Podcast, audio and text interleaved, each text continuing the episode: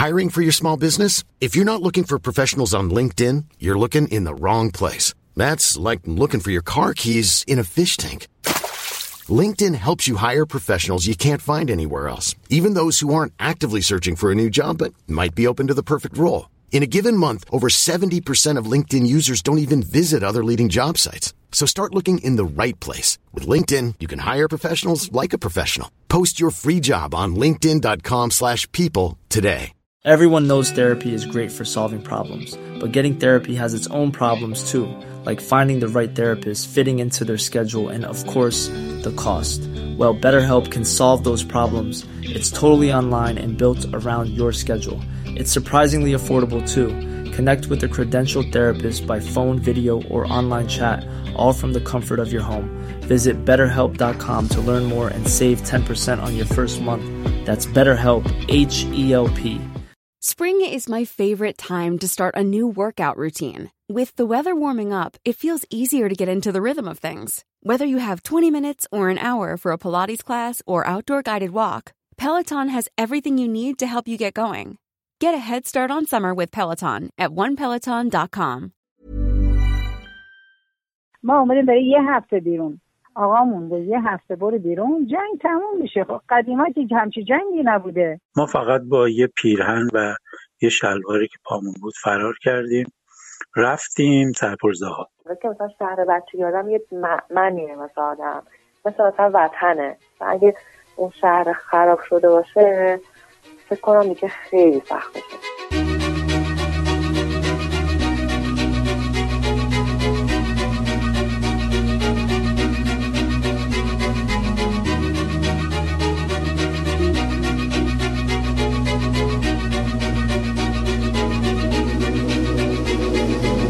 سلام.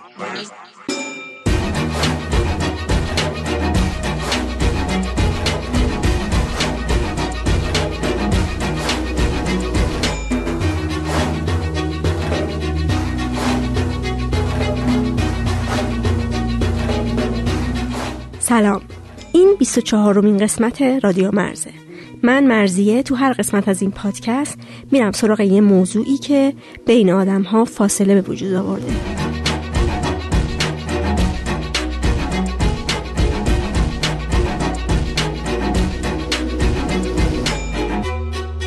قسمت درباره فاصله که جنگ هشت ساله ایران و عراق باعثش بوده. بین آدم هایی که ساکن شهرهای درگیر جنگ بودن و بقیه مردم.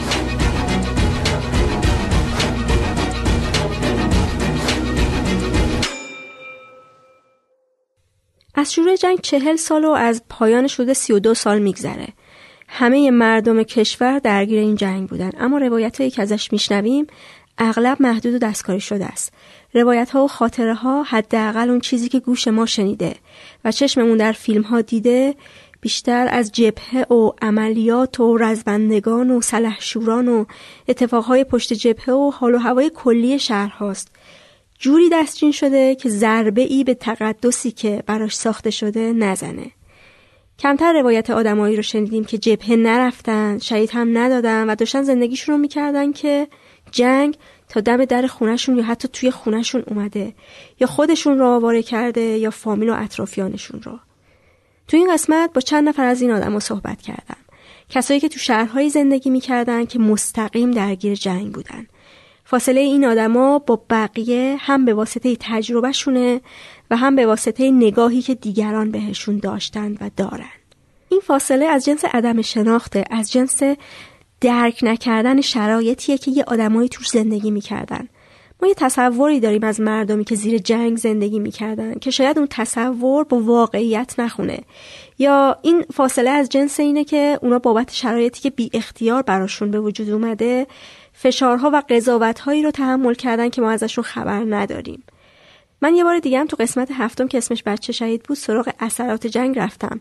که پیشنهاد می‌کنم اگه نشنیدینش بعد از این قسمت اون رو هم بشنوید روایت هایی که تو این قسمت و قسمت های دیگه میشنوید تجربه شخصی چند تا آدمه که ممکنه با تجربیات دیگران به کل متفاوت باشه و نباید تعمیم داده بشه و ملاکی برای شناخت دقیق قرار بگیره این روایت ها صرفا قرار شکاف کوچیکی بندازن تو تصورات و روایت های یک دستی که درباره جنگ وجود داره.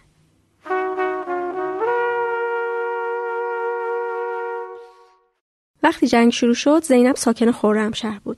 قبلش آبادان زندگی می‌کردن اما به خاطر کار همسرش یازده ماه بود که اومده بودن خرمشهر و اونجا برای خودشون خونه ساخته بودن. همه چیز تازه بود خونه و وسایلی که خریده بودن.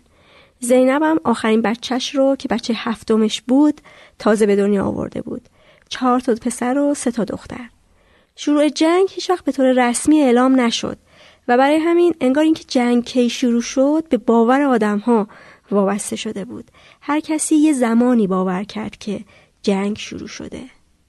خب ما که موقع خرمشهر بودیم روی این دختر آخرین که تهرانه حامله بودم. این چند ماهی هیچ صدا می اومد زینب تعریف می‌کنه که شوهرش و پسر بزرگش مدام بهش اصرار می‌کردن که بچه ها رو برداره و از خرمشهر بره. اونا گویا خودشون به خاطر کارشون مجبور بودن که بمونن. بره پیش مادرش که بندر عباسه یا فامیلای دیگهش تو شهرهای دیگه. چون خرمشهر دیگه امن نبود. همه داشتن می‌رفتن. شهر خالی شده بود. زینب قبول نمی‌کرده بره و برای همین شوهر و پسرش باهاش بد اخلاق شده بودن و یه فشارهایی بهش می آوردن که راضی به رفتن بشه. تازه خونه خریده بودم. یازده ماه ما تو اون خونه بودیم. که یک ماه من رو پردهش فقط کار کردم. با این حال که حامله بودم یک ماه رو پرده من کار کردم. هر کی اومد می‌گفت پرده سرا اومده برای درست کرده. گفتم نه خودم درست کردم. از کجا این مدل درست کردی؟ گفتم من تو روزنامه زن روز میخوندم اون موقع. گفتم این تو روزنامه زن روز من دیدم. خارجی بوده درست کردم. تا اینکه یه روز شوهرش مادر خودش و زینب رو می‌بره چیزی ببینن که راضی بشن شهر رو ترک کنن. گفتم خب من که تازه زایمان کردم با چند تا بچه قد کجا برم؟ نمیرم. شما نه نه پسرم اومد بزرگه نه شوهرم. منم دیگه آخرش دیدیم یا هر روز داره میاد یا یه مقدار چیز می‌خواد یه ماشم ناراحتی می‌کنه چرا رفتین چرا نمیرین چرا سلندرهای مال زیر گاز و حمام و اینا رو همه رو برد گذاشت و حیات گذاشت تو حیات که من غذا درست نکنم. من دیگه رو گاز پیکنیک می آوردم تو حیات درست می‌کردن دیگه آوار صدا آوار می اومد صدای بمب و صدای چیزای دیگه می اومد خونه که خراب می‌شد کم کم متوجه شدیم. دیگه خیلی ناراحت شوهرم و پسرم ناراحت شدن. گفتن نمی‌دونی چه خبره بیرون. هیچ کی دیگه الان تو خودم نی همه دارن میرن. و خدا بیامرز رفتگانتون. آقامون گفت بیا. مادرش به مادرش گفت بیا بریم با هم. بیا بریم. ما هم پشت سرش چهارم بچه شیریه تو بغلم گذاشتم و تازه زایده دنبالش را افتادیم. همه رفتیم.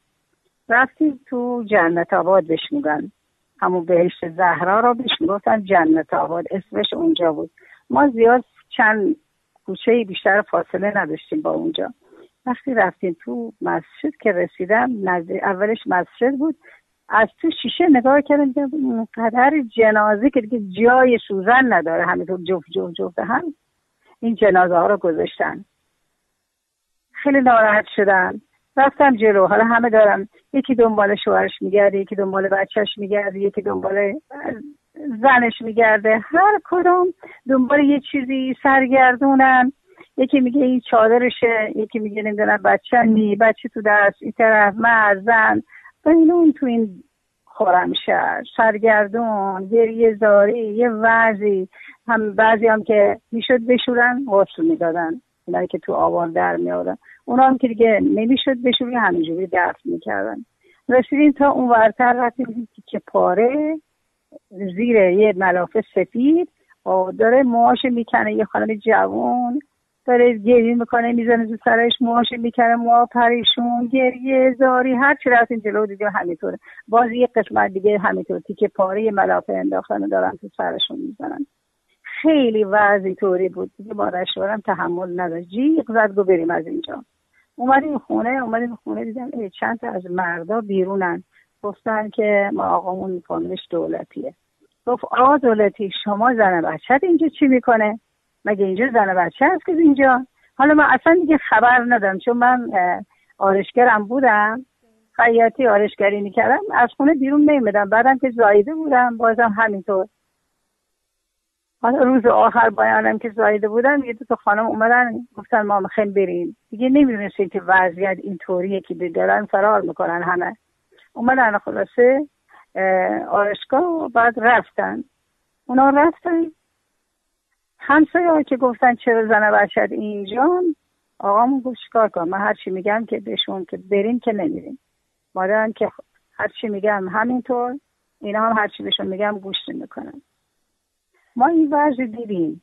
بعد دیدم یه تریلی بیرون داره بار می‌زنه. آدم داره بار می‌زنه. یه جزی هم شاید مثلا هر که همراهش یه چیزی داشته همراهش پتوی ملافه یه چیز خوردنی. دارن سوار یه تریلی میشن. حالا قبلش هم اون تریلی اومد در خونه به آقامون گفت اگه می‌خواین برین یا ببرمتون. گفت نه من باید اینجا باشم. یه من رفتم. رفتم حالا قبل از که اینطور بشه وقتی اون همسایه ها دیدم وضعی طوری و همه رفتن هیچ کس که نیست دیگه تو خورمشهر همه رفتن تا اونجایی که من میشناختم دیگه گفتم بریم آبادان. اومدیم سوار ماشین شدیم بریم تو آبادان دیدیم آه شروع کردن تیراندازی. از بالای سرمون میگه عراقه از اون ور تیراندازی چی؟ زدن گفتم برگردیم تو خونه تو خونه. برگشتیم تو خونه وضعیت دیدم اینطوریه. دیدم یه تریلی داره مسافر سوار می‌کنه.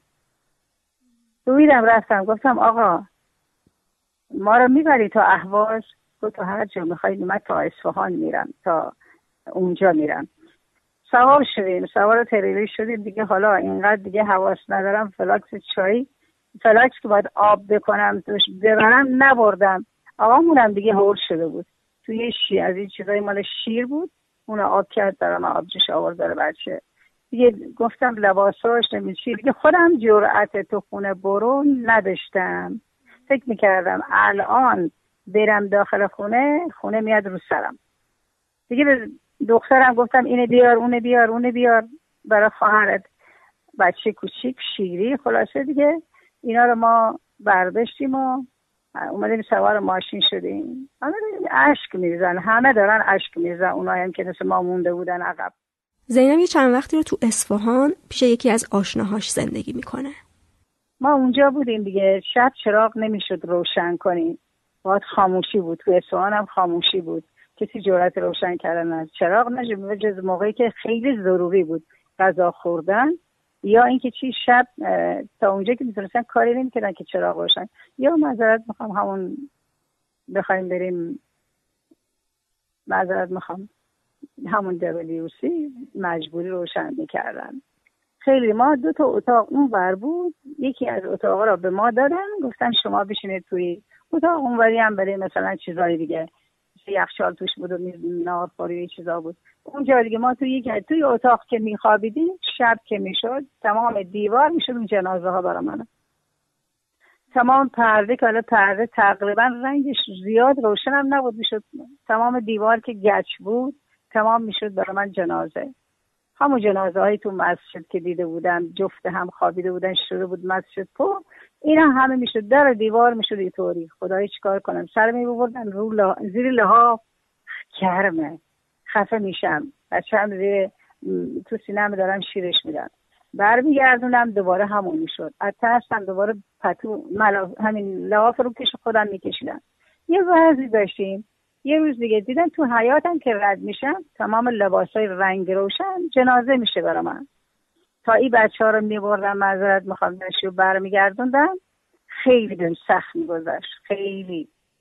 ترس داشتم ولی بچه ها نمی‌گفتم. حالا اگر اونا هم از چیزی میترسیدن که بیشتر تو این برنامه بودن به من نمی‌گفتن.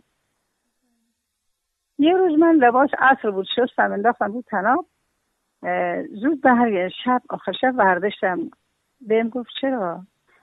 به هم دیگه گفتیم آبجی خیلی صمیمی بودیم. چند سال توی یه خونه بودیم چند سال توی ساختمان بودیم.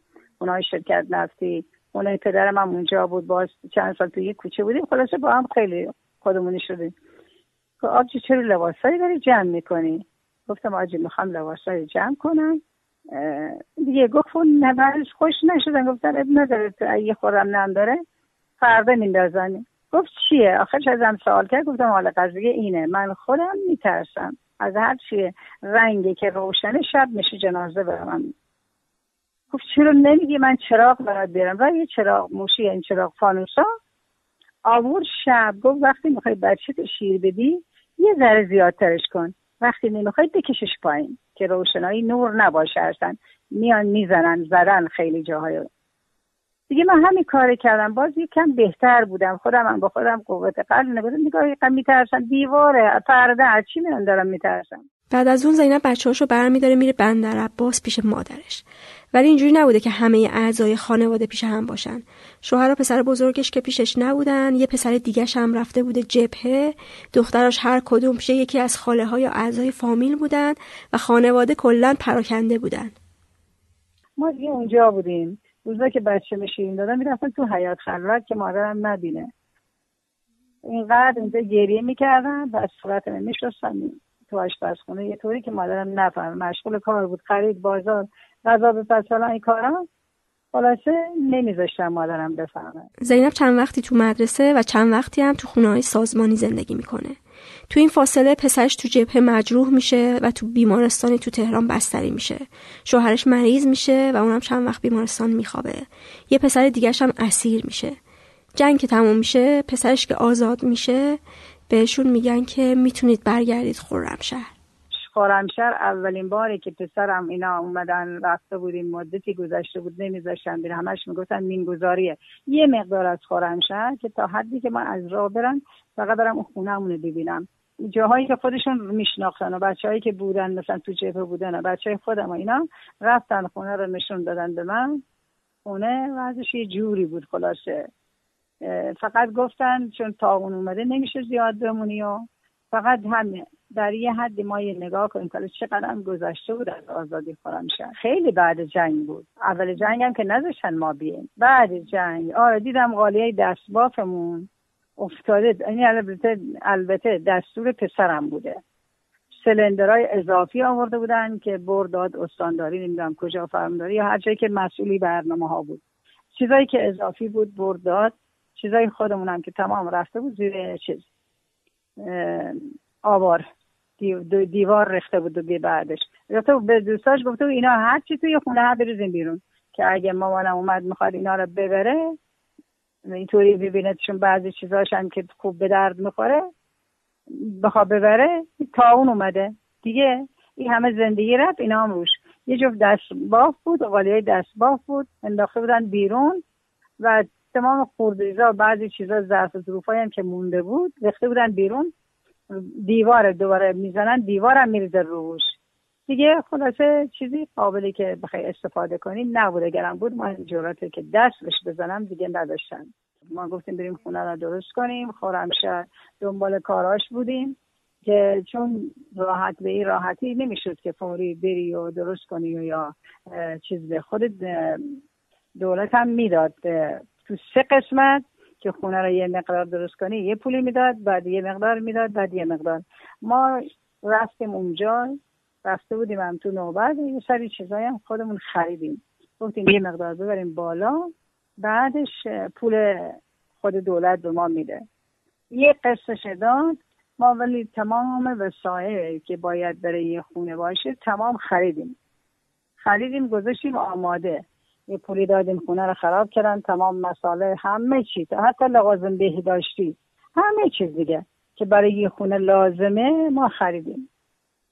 خریدیم و آماده کردیم و قرار شد آقامون اومد که یعنی بره کارگر رو بنا بگیره وایشه که روز دوم که رفت بیرون مخابرات همون روز دوم یه اتفاق افتاد. داشت داشت بر میگشت تلفن هم موفق نشد بزنه. داشت بر میگشت تو راه یه موتوری یه جوان 17 ساله با موتور هوندا زدش پیاده داشت میومد حالا تو دستش فقط دفتر تلفن بود با یه تسبیح. داشت میومد خورد زمین. بیهوش شد. پسرم فرار کرد. رفت. زینب و شوهرش میرن خورمشهر که خونه خراب شده رو دوباره بسازن و توش زندگی کنن که شوهرش توی یه تصادف کشته میشه. زینب هم از صرافت برگشتن به خرمشهر میفته دیگه هیچ وقت بر نمیگرده اونجا. و تو بندر عباس به زندگیش ادامه میده.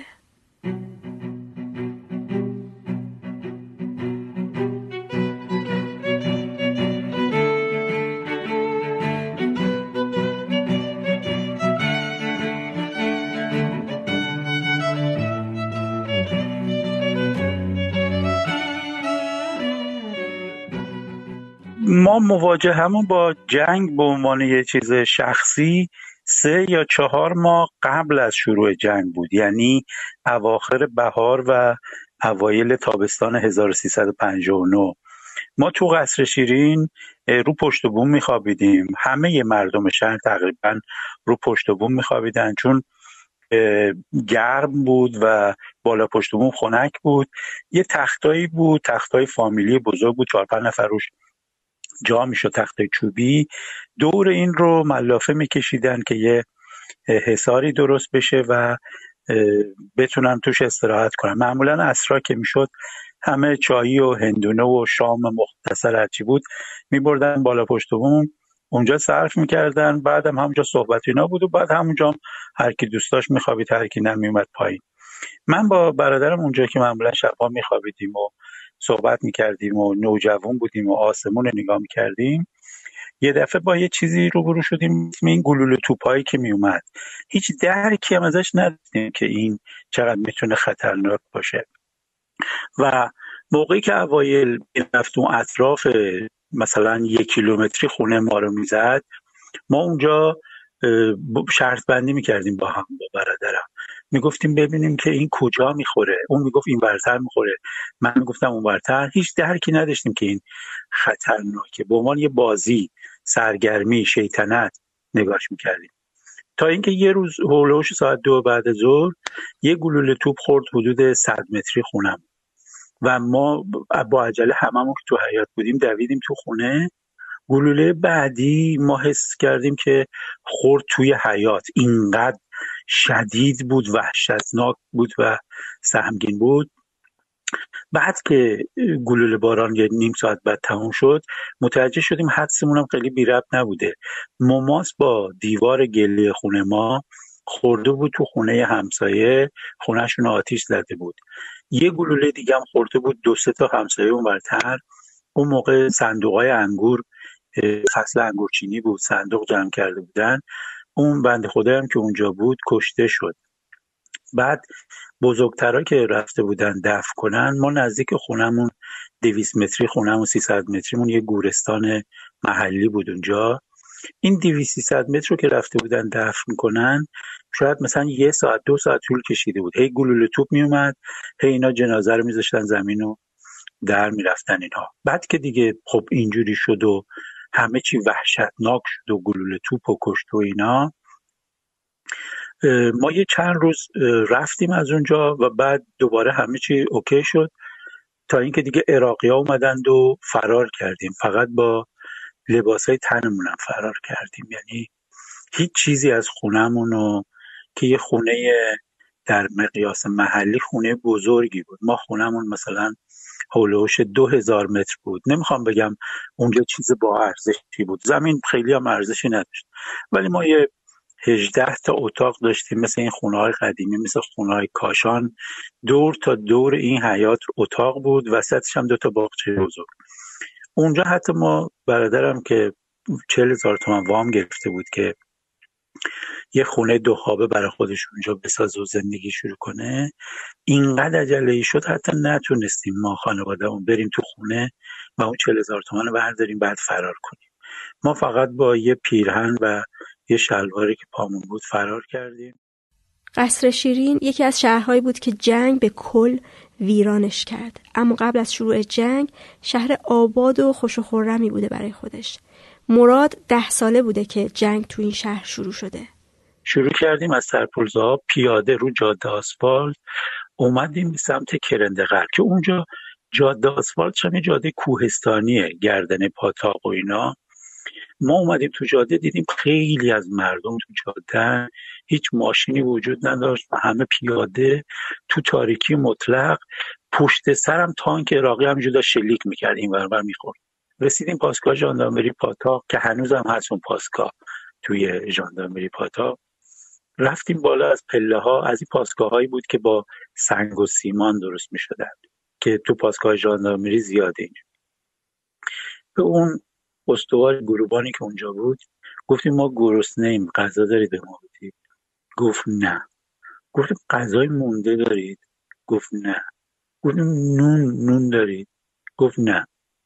من فکر می‌کردم شاید داشت. تلقیم این بود که داشتن ها ولی شاید چون شرایط خیلی جنگی بود یا نداشت یا نخواست به ما بده. من نمی‌دونم. اپله ها داشتیم میمدیم پایین.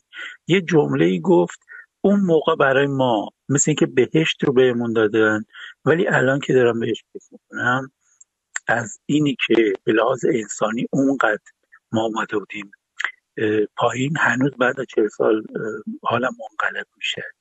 برگشت به ما گفت که کنار پاسگاه یه کارتونی هست ما نون خشکامون رو برای سگا اونجا میندازیم. اگه می‌خواید برید ورزش. دیدیم آره یه خورده از این نونایی که برای سگا و اینا هست خورده ریزاش یا حالا سگا هنوز نخورده بودن یا خورده بودن مونده بود ورداشتیم و هر کی اینو سعی کرد یه مقداری برداره تو جیبش بذاره و اینا راه افتادیم دوباره.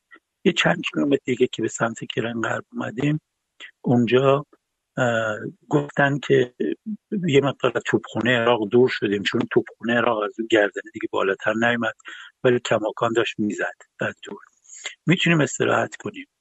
کف یه رودخونه فصلی بود. اون رودخونه فصلی خشک شده بود. گفتن میشه استراحت کرد. من یه سنگ پیدا کردم سرمو گذاشتم رو سنگ. شاید مثلا سه ثانیه چهار ثانیه پنج ثانیه بعد خوابم بود. شیرین ترین خواب و عمرم اون خوابی بود که سرمو گذاشتم رو سنگ کف رودخونه خوابیدم. چقدرم بهم چسبید هنوزم یادم. صبحش رفتیم سمت کرند غرب رسیدیم به یک مدرسه ای که تو روستای حریر بود چسبیده به کرند غرب این روستا. رفتیم اون مدرسه رو کرده بودن جای آواره و جنگ زده ها موقعی که رفتیم اونجا دیدیم همه اتاقا پره. یه پله بود که پله شش تا پله داشت مال مدرسه. زیر اون جایی که شش تا پله بود مثلا شاید دو نفر نشسته سه نفر. نشسته به سختی جا می‌شدن ما یه خانواده نه نفره بودیم پدر و مادرم و هفت بچه. زیر اون جا پله جا گرفتیم. دیگه پارچه کشیدیم چادری کشیدیم که فقط حسار باشه. بعد تو مدرسه هم شروع کردن به توضیح پتو ما گرفتیم و بعد از چند روز اومدیم چون برادر من کارمند بانک بود گفتن می‌تونید بیاید کرموشا اونایی که شعبه قصرشینی کار کنن. اومدیم کرموشا جایی رو نداشتیم. پرسجو کردیم از یه فامیل رد هفت و هشت. گفت من یه جایی رو دارم می‌سازم هنوز فقط دیوارش رو ساختم نه پنجره ای داره نه کفسازی کردم چینا. می‌تونید برید اونجا. ما گفتیم اتفاقا خیلی هم خوب. رفتیم خونه. فقط اسکلتش بود آجورا هیچ پنجره ای نبود. جای پنجره ها بود ولی پنجره نداشت. کفش هم خاک رس بود. من بابام در پنج و هفت سالگی با وجودی که در قصرین قبلش تاجر چایی بود بعد کارمند جنگلبانی بود. یه خونه دوزار متری داشتیم که 18 تا اتاق داشت. مستجر داشتیم. بابام دوباره زندگیشو با خرید یه قوری و 6 تا استکان شروع کرد. و پول قرض کرد رفت یه یکی دو تا زیلو خرید یه دونه یه دونه زیلو خرید که رو خاکا نخوابیم و شاید مثلا یه 15 20 متر نایلون که بکوبیم جای اون پنجره ها که تو مهر هم بود سرماش گزنده بود اذیت نشیم. بعد یواش یواش زندگیمون ساخت. مراد به همراه خانواده تو کرمانشاه جاگیر میشن. برادرش میرن سر کار و پدرش هم تو جنگلبانی مشغول میشه تا اینکه متاسفانه یه روز صبح که همون بعد از دو سه ماه برادر کوچکتر من رفته بود مدرسه زور هرچی منتظر شدیم بر نگشت و همه همسایه ها کمک کردن رفتیم دنبالش گشتیم. ساعت پنج عصر که از همسایه ها گفت که من تو بیمارستان پیداش کردم. رفتیم اونجا دیدیم که توی میدون آزادی کرموشا بمبی که منفجر شده این درست داشته از مدرسه برمیگشته در کنار بمب رد شده بوده. و پنج شیش ساعت دوام آورد و بعد متاسفانه شهید شد. واقعیتش اینه که تو خونمون حس مثبت و منفی قلیزی نداشتیم. از اینکه برادرم چیز شده بود یکی چیزیش که دردآور بود به طور طبیعی چون مامانم بچه آخرش بود که شهید شده بود خیلی دوستش داشت منم خیلی دوستش داشتم. و موقعی که تو قصر شیرین بودیم رو اون تخت خانوادگی میخوابیدیم بالا پشت بون همیشه بین من و اون دعوا بود که مامانمون به سمت کی بخوابه به سمت اون بخوابه یا به سمت من. منم تو برادر اینا خیلی خب چون تو کردی نسبتی از حالا تو فارسی نمی‌دونم هست یا نه میگن شیر به شیر یعنی بچههایی که پر سر همن من مامانم چیزی که خیلی اذیتم می‌کرد تو اون یکی دو سال اول بعد از اینی که عزاداری عمومی تموم شد و اینا به کرات می‌دیدم که بعضی روزا میشینه با خودش مویه می‌کنه. خیلی خاطرات تلخی داره از که یادآوری می‌کرد گریه می‌کرد برای خودش و تو کردا رسمه که مویه می‌کنند و مثلا یه چیزایی با خودشون میگند و اینا. بعد بعدها که میخورده ازش فاصله گرفتیم این مویه ها تبدیل به یه چیز دیگه ای شد که من غیر از مامانم تو کسای دیگه هم دیدم تو مادرای دیگه. موقعی که خیلی بهشون فشار می اومد ناراحت بودن قصه داشتن و نمی‌تونستن راجبش حرف بزنن یا عمومی نمی‌خواست حرف بزنن یا گریه کنن. اگه یادتون باشه دهه شست یه فرش قرمزایی تو خونه همه بود. همینجور که همینجور که نشسته بود جلو دستش کرک این فرشه رو تو دستش جمع می‌کرد. من اینو به عنوان یه حرکت هم از خیلی از مادرها دیدم دقت کردم. موقع ناراحتن غمگینن نمی‌تونن حرف بزنن توضیح بدن این کارو می‌کنن. مامانم بعدها این کارو زیاد می‌کرد. یه برچسب منفی بود جنگ زده دوران جنگ مثل اینکه توی یه شهرهایی. شما این این برچسب رو حس می کردید یعنی این نگاه رو حس می کردید از روز اول. از روز دوم نه از روز اول. یعنی ما موقعی که رسیدیم به روستای حریر و یه فامیل دوری ما رو دعوت کرده بود برای به دعوت خودشون به نهار همونجا اینقدر با ما تلخی تحقیر اینا آوارن اینا چیان بزرگتراشون کوچکتراشون گفتن به شب نرسیده ما اونجا ترک کردیم و برگشتیم توی همون زیر پله مدرسه و بله تو کرمونشام موقعی که اگه با یه همسایه دعوا می‌شد اگه تو کوچه با کسی بگو مگو می‌کردیم از لفظ خب اینا آوارن و جنگ زدن به عنوان یه چیزی که ما رو تحقیر بکنن بله استفاده می‌کردیم. ولی خب همش هم این نبود که آدمایی هم بودن که مثبت بودن کمک می‌کردن. وقتی آدم از این شهرها می‌رفتن اینجوری نبود که برن یه شهر کاملا امن. خیلی بستگی داشت به اینکه تو اون شهر مقصد کس و کاری دارن یا نه. خیلی ها می‌رفتن شهری که فامیلی داشتن و امنیت شهر فقط یه مقدار بهتر از شهر خودشون بود. اواخر جنگ مثلا سال 66 که برای تابستون 66 که برای دانشگاه کنکور میخوندم. خونه ما یه خورده بیرونتر از شهر بود نزدیک کوههای تاغستان بود. ولی مثلا ساعت دو بعد از هولوش دو یه چیز روتین شده بود که مثلا ده 15 تا هواپیما می اومدن پدافند شهرم تقریبا دیگه مستحلک شده بود. اوایل خوب بود ولی دیگه بعدا مستحلک شده بود. پدافند یه شهر مثل کرموش و اسلام آباد ما عراقی راحت می اومدن تک و توگی زد دوایی شلیک می‌کردن و شروع می‌کردن بمباران. و مثلا هولوش 20 دقیقه نیم ساعت بمباران شهر طول می‌کشید. و اگر اون لحظه آدم و توی وسط شهر بود خب خیلی وحشتناک بود. ما که یه خورده بیرون تر شهر بودیم می‌دیدیم هر ده 15 تا هواپیما رو به چشم می‌دیدیم. فقط اون هواپیما رو نگاه می‌کردیم که داشت شیرجه می‌رفت که بمب بندازه. حتی اونی که بم نمینداخت و دیگه نگاه نمی‌کردیم. کاملا هم معلوم بود که موقع داشت بمباران می‌شد. اون چون دشت بود و کاملا دیده می‌شد اون انفجار بزرگی که تو فیلم ها دیده میشه هست. بارها بوده من خودم تو شهر بودم بمباران شروع شده که خب وحشت گسترده ای می‌شد. مثلا یه بار دم عید بود و خیابونا قلقله بود برای خرید عید.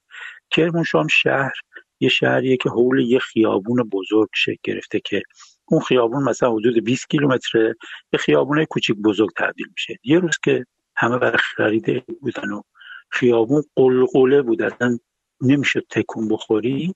یه هواپیما دو هواپیما عراقی به فاصله مثلا یه مثلا 50 متر از زمین یه دفعه اومدن تو خیابون.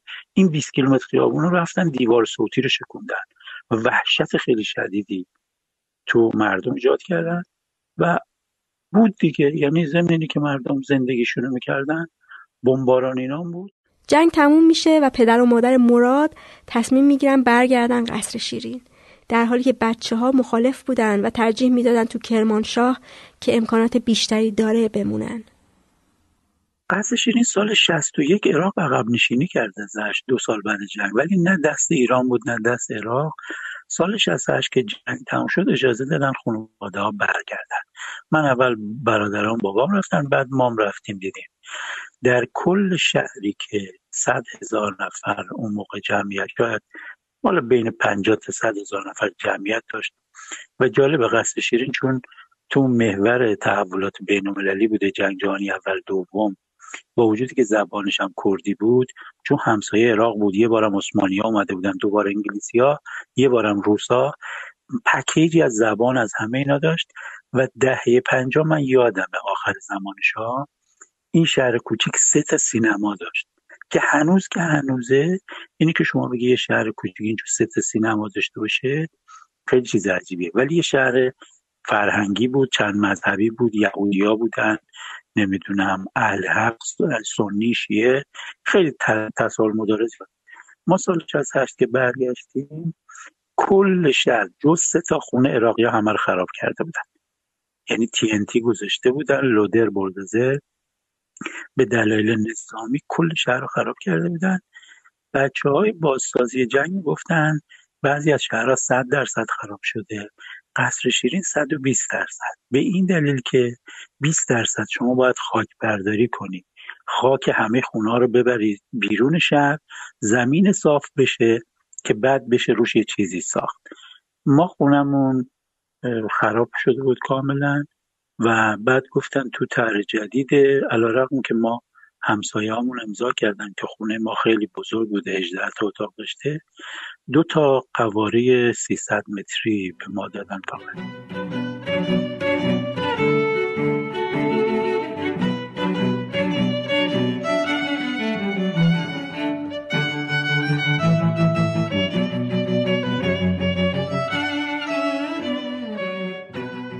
زهرا تو همون کرمونشاهی که مراد خانوادش بهش پناهنده شده بودن زندگی می‌کرده. اولین روزهای پیش دبستانش بوده که جنگ شروع میشه. ببین من آمادگی بودم. درکی نداشتم. فقط می‌دونستم یه اتفاق خیلی وحشتناک افتاده ولی خب درک درستی نداشتم که چی شده. استرابی که یعنی دقیقا روز اول مهر بود که فکر می‌کنم بعدا فهمیدم و یعنی اون موقعی که اتفاق افتاده بود نفهمیده بودم. ما فقط صداهای انفجار شدید شنیده بودیم. که بعدها شنیده بودم که مثلا یه دبیرستانی رو زده بودن دبیرستان کزازی رو زده بودن که توی کرماشا که نزدیک مدرسه بود که من رفتم. روز اول مدرسه شاید مثلا نزدیک های ظهر بود یعنی صبح مامان من من گذاشته بود. من الان میگم پیش دبستان موقع آمادگی بود. می‌رفتم آمادگی. یعنی قشنگ یادمه که وحشتی داشتیم که دلیلش رو نمی‌دونستم. و این وحشتی که دلیلش رو نمی‌دونستیم تا تو سن و سال من اتفاق میفته یعنی من تا بزرگ سالی من این دلیل این وحشته و این استرابه رو نمیفهمیدم. اگر صبح پدر می‌رفت در کار و یا مثلا وسط مثلا دایی می‌رفت یا با بزرگم می‌رفت اصلا ما اطمینان نداشتیم اینا زنده برمیگردن. می‌دونی یعنی هر آن منتظر این ماجرا بودی که مثلا یه کسی رو نداشته باشی. یعنی من تمام سالهای جنگ این رو داشتم. حتی وقتی که ما دو بار از کرمانشاه آمدیم بیرون و این دور بودن خیلی تلختر از این بود که ما تو شهر بودیم یا خیلی سنگین تر بود. اولا نوع برخوردی بود که با ما می‌شد به عنوان جنگ زده. و همین عبارت رو به کار می بردن و خیلی با تحقیر و توهین همراه بود. مثلا من ما یه بار سال 62 من شاید کلاس دوم بودم. آره کلاس دوم بودم. سال 62 به واسطه فامیل هایی که داشتیم اومدیم خونه خالم قوم. این اتفاق جنگ زده بودن تو قوم اتفاق نمی افتاد ولی سال 64 که ماجرای بمباران شدید کرمانشاه شد هم یهو مثلا می‌دید آسمان سیاه میشه و اون سیاه شدن آسمان از تعداد هواپیماهایی بود که می اومدن یه چیز حدود مثلا یه سالی من تهران بودم. در مدرسه ساکنی اسلامی می‌رفتم. مدرسه نوع مدرسه نوع مدرسه مذهبی بود ولی خانواده ها عمدتا مذهبی بودن و شاید پستای دولتی هم داشتن مثلا بچه های خانواده های این تیپی بودن. ولی نوع نگاه تحقیرآمیزی که مثلا من اول شهرستانی بودم ثانیا که خب جنگ زده بودم. سال که خب توی شهری تو شهر خودمون مدرسه مثلا فلانی داشتیم خانه فلان بهمانی داشتیم ولی آمده بودیم اینجا و تقریبا هیچی نداشتیم. یعنی حتی در خطمون هم با بچه های اینجا فرق می‌کرد. اینا شکسته می نوشتن ما مثلا معمولی و کتابی می نوشتیم ما معمولی و کتابی حرف می زدیم اینا تهرانی حرف می زدن حتی لحجت مسخره می شد یعنی یه اتفاقی که مثلا من ترجیح می‌دادم میر بمباران باشم اونجایی باشم که بابام هست ولی این نوع تحقیر رو تحمل نکنم. یعنی من هر روز صبح توی اون سن کلاس پنجم دبستان بودم آرزوی مرگ می‌کردم ولی نرم مدرسه. هر روز صبح با گریه می‌رفتم مدرسه. هر روز صبح.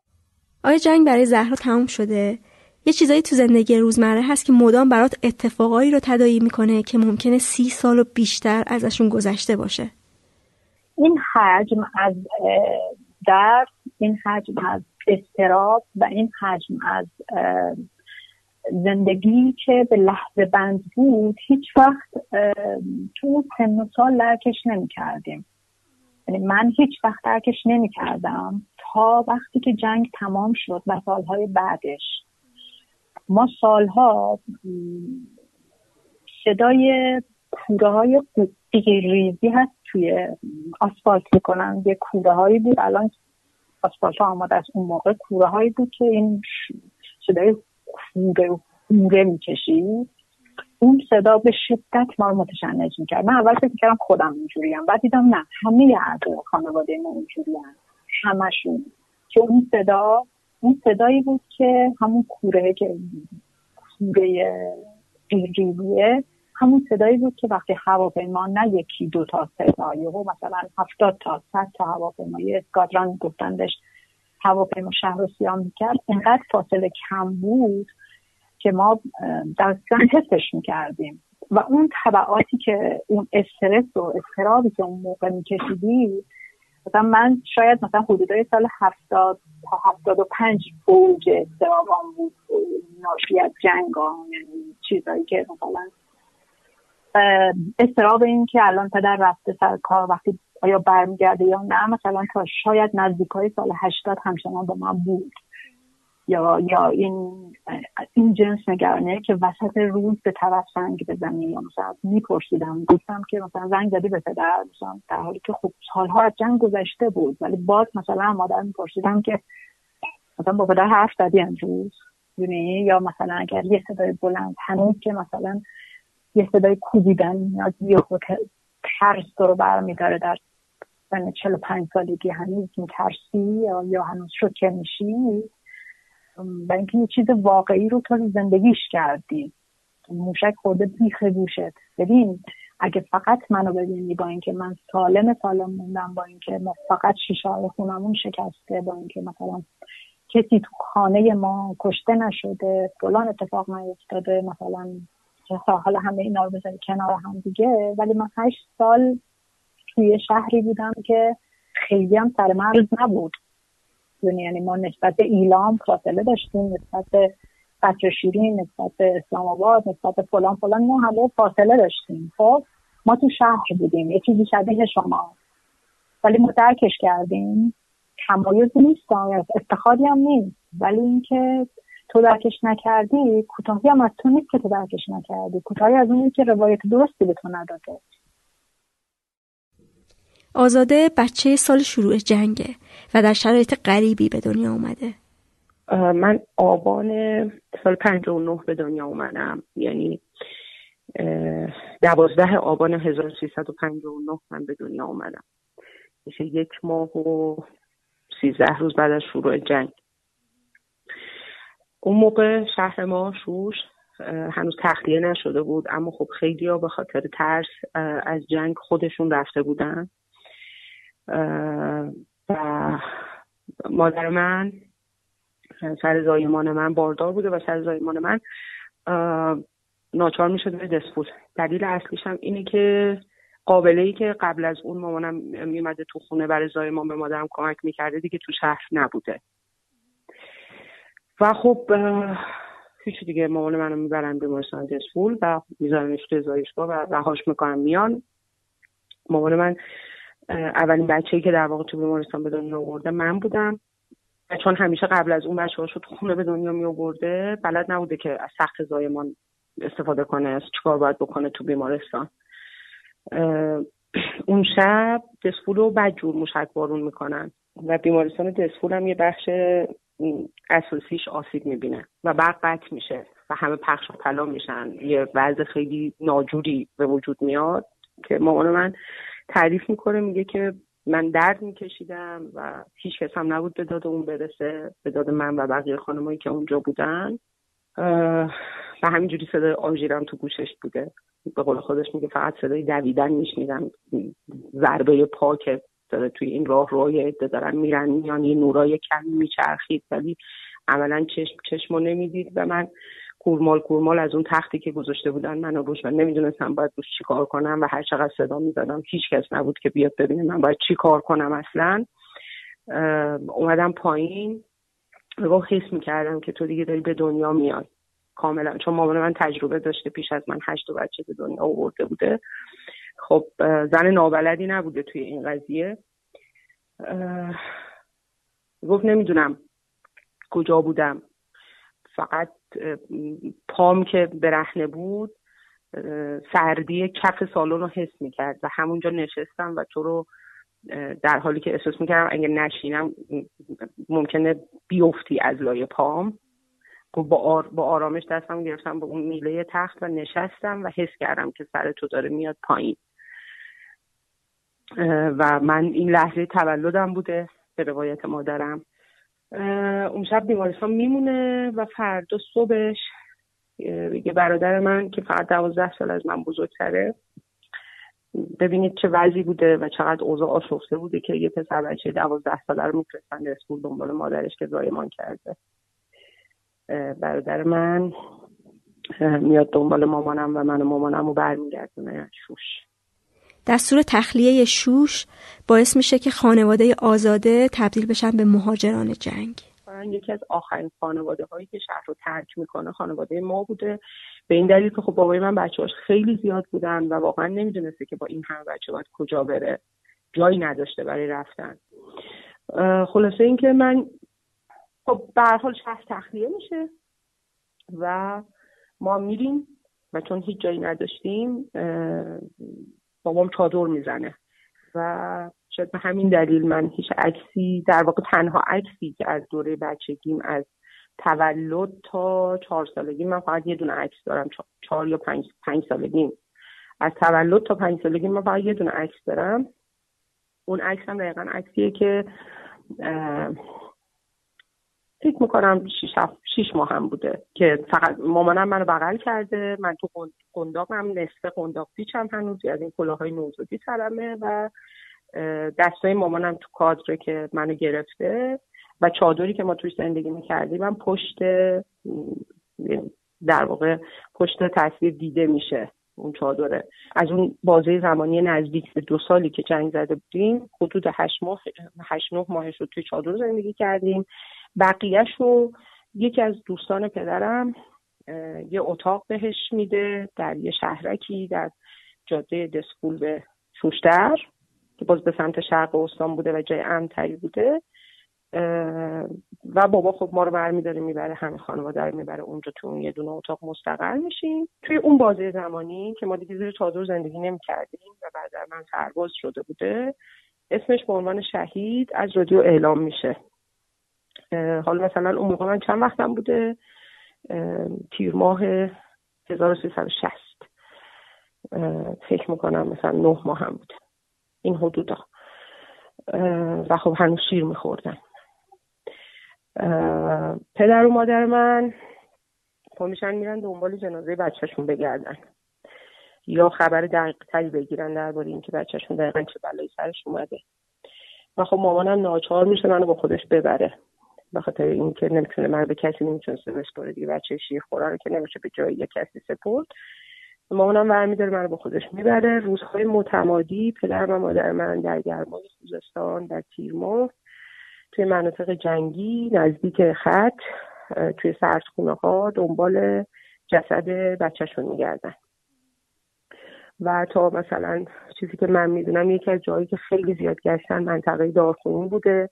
که آخرین خبری که بهشون می‌رسه این بوده که حالا مثلا پسر شما توی این منطقه عملیاتی بوده. من بیچاره باهاشون بودم توی اون شرایط و خب مامان من خیلی حال بدی داشته. علالقاعده هم پدرم هم مادرم خیلی حال بدی داشتن. با این تصور که هر لحظه ممکنه با جسد بچهشون مواجه بشن یه بچه شیر خورن بود دستشون بوده که مامان من میگه میگه اصلا خاطراتی که مامان من از اون سفرش داره واقعا خاطرات تلخی یعنی اصلا خودش میگه میگه یه جاهایی وقتی می‌رفتن توی سرسخونه ها و این جنازه ها رو اصلا دیگه کسی هم نبوده که بهشون نشون بده جنازه ها رو. در باز می‌کردم می‌گفتن برین تو بگردین ببینین جسد بچهتون هست اونجا یا نه. و خب اینا می‌رفتن دونه دونه این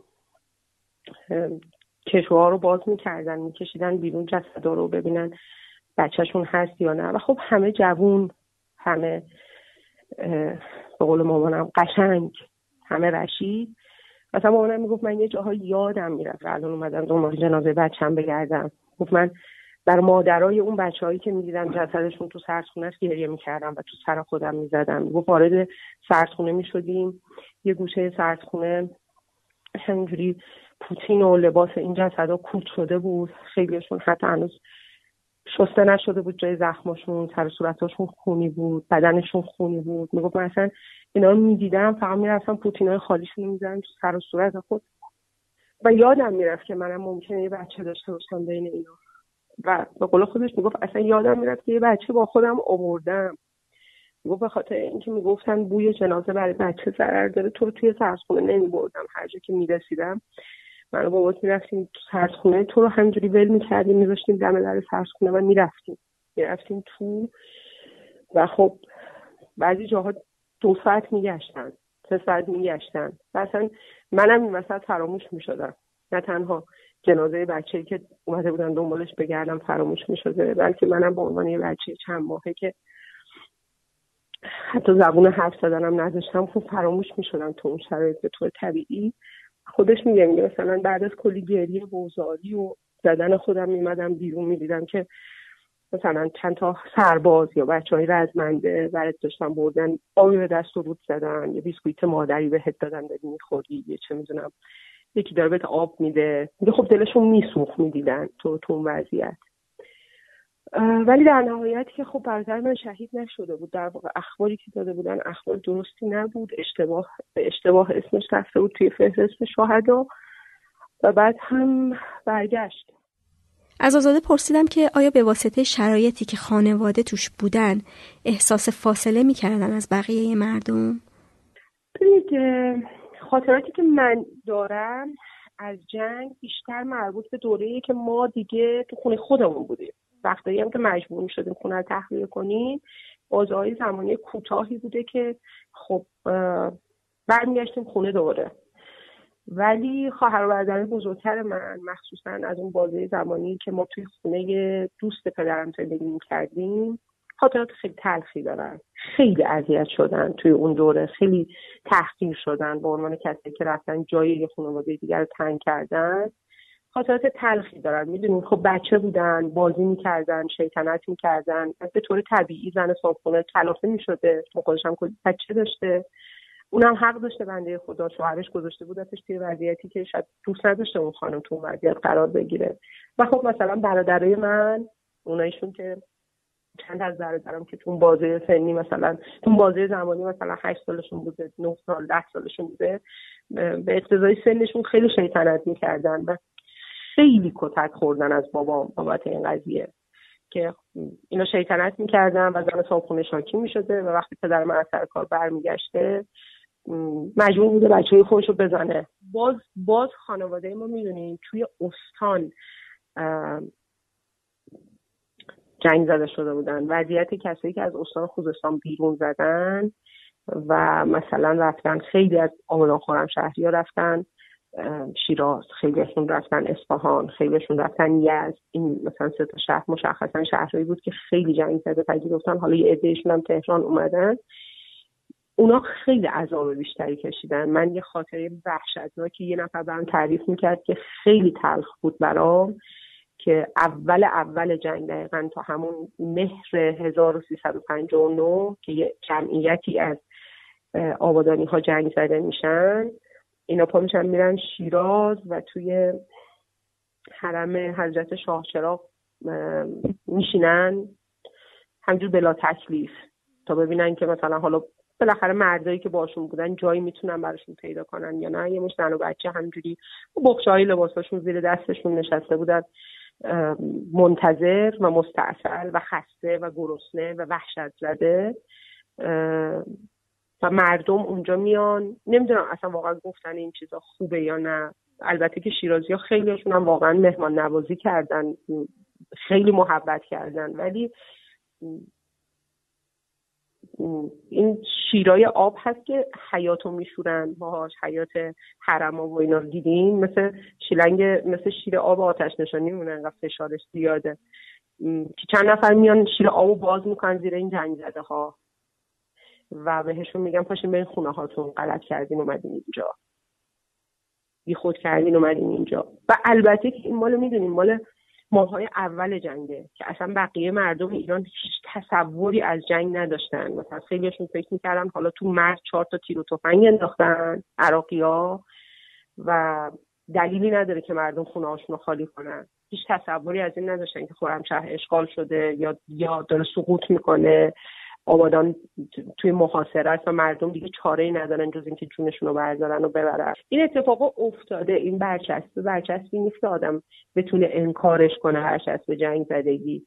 ولی در این حال می‌دونیم این مواجهات به نظر من خیلی مواجهات غیر طبیعی نیست مخصوصا توی ماهای اولیه جنگ که بقیه مردم در جاهای دیگه ایران تصور و تلقی از جنگ نداشتن. راستش من می‌خوام صادق باشم و بهتون بگم که جنگ هنوز تموم نشده. برای ما. جنگ ادامه داره. می‌دونین مثل یه زخمیه که شاید خوب بشه دیگه ازش خون و چرک نزنه بیرون. اما جاش هیچ وقت نمیره. تو خانواده ما همین جوری بوده. و همین جوری هست. شما به لحظه ای که من توش به دنیا اومدم فکر کنین. من خاطره از اون لحظه ندارم. ولی یکی از مشکلاتی که دارم اختلال خوابه که هیچ وقتم رهام نکرده. خیلی هم بابتش دکتر رفتم. حتی یه دوره های دارو خوردم ولی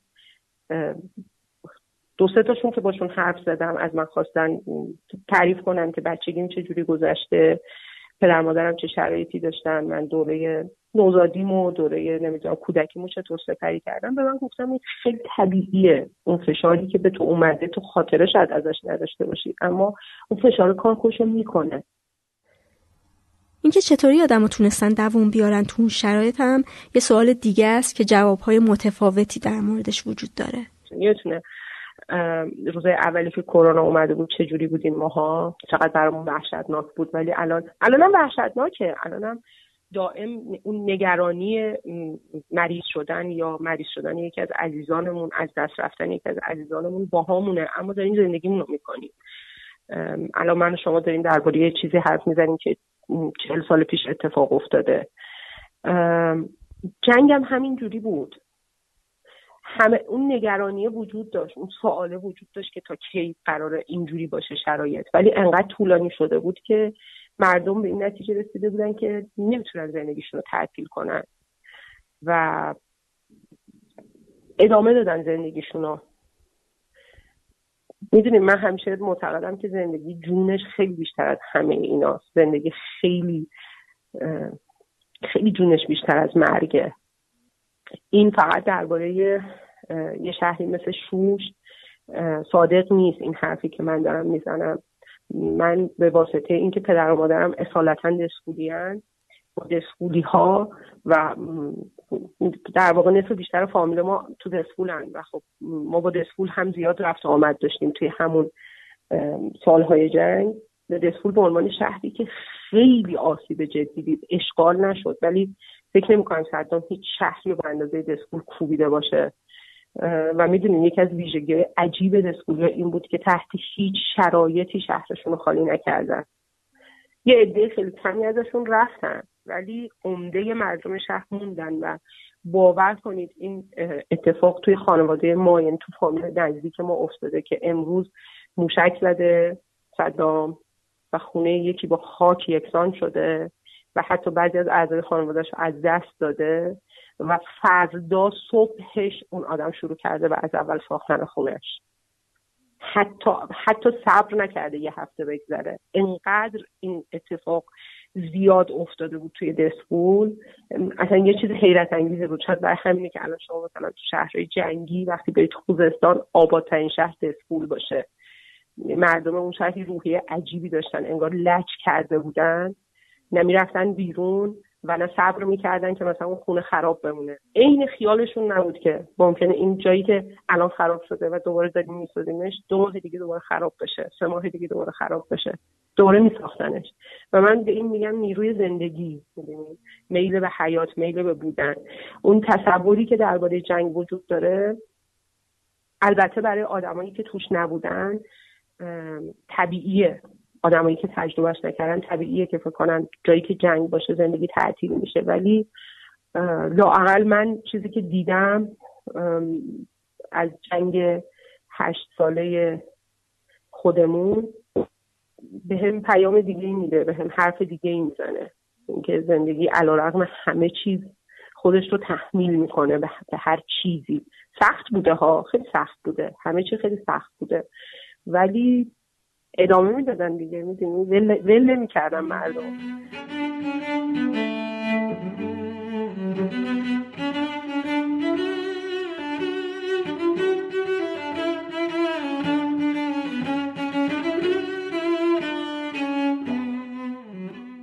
سریا تو شرایط دیگه ای زندگی می‌کرده. زمان جنگ بچه بوده و به همراه خانوادهش دسفول زندگی می‌کرده. اما توی یه شهرک امن تو دسفول به اسم صفی آباد. جایی که از حملات موشکی در امان بوده و برای همین پناهگاه خوبی بوده برای دسفولی ها و مهاجران شهرهای نزدیک مثل شوش. خانواده سریا هم میزبان مهاجران جنگ بودن یه شهرک نسبتا بزرگی بود. تقریبا همه خونه ها میزبان بودن یعنی هر خونه ای به اندازه ای که اتاق خالی داشت جنگ زده پذیرفته بود. پدر سریا تو صفی آباد یه خونه تازه ساخته بوده توی زمین 400 متری. که این زمین 400 متری فقط دو تا اتاق داشته و یه آشپزخونه و سرویس نظافت. بقیهش حیات و باغ بوده با درختای مرکبات. توی یکی از این اتاقا یه خانواده که مهاجر جنگ بودن ساکن شده بودن که بعد از یک سال اونجا رو ترک می‌کنن و یه خانواده دیگه جاشون رو می‌گیره. تو خونه ما بعد از اینکه یک یک سال اون جنگ زده های اولیه بودند و رفتن دقیقا یادمه اینا صبح اساساشون رو بردن. بعد از ظهر یه خانم و آقایی اومدن دم خونه ما. بعد که در رو باز کردیم خودشون رو معرفی کردن. ما فهمیدیم که این آقا از دوستای پدرمن پدرم خب از قبلش تو جریان بود که اون جنگ زده های قبلی می‌خوان بلندشن می‌دونست که یه اتاق خالی داریم. این دوستش که باز همرزمش بود و پاسدار بود و تمام خانوادهش رو توی موشک بارون از دست داده بود.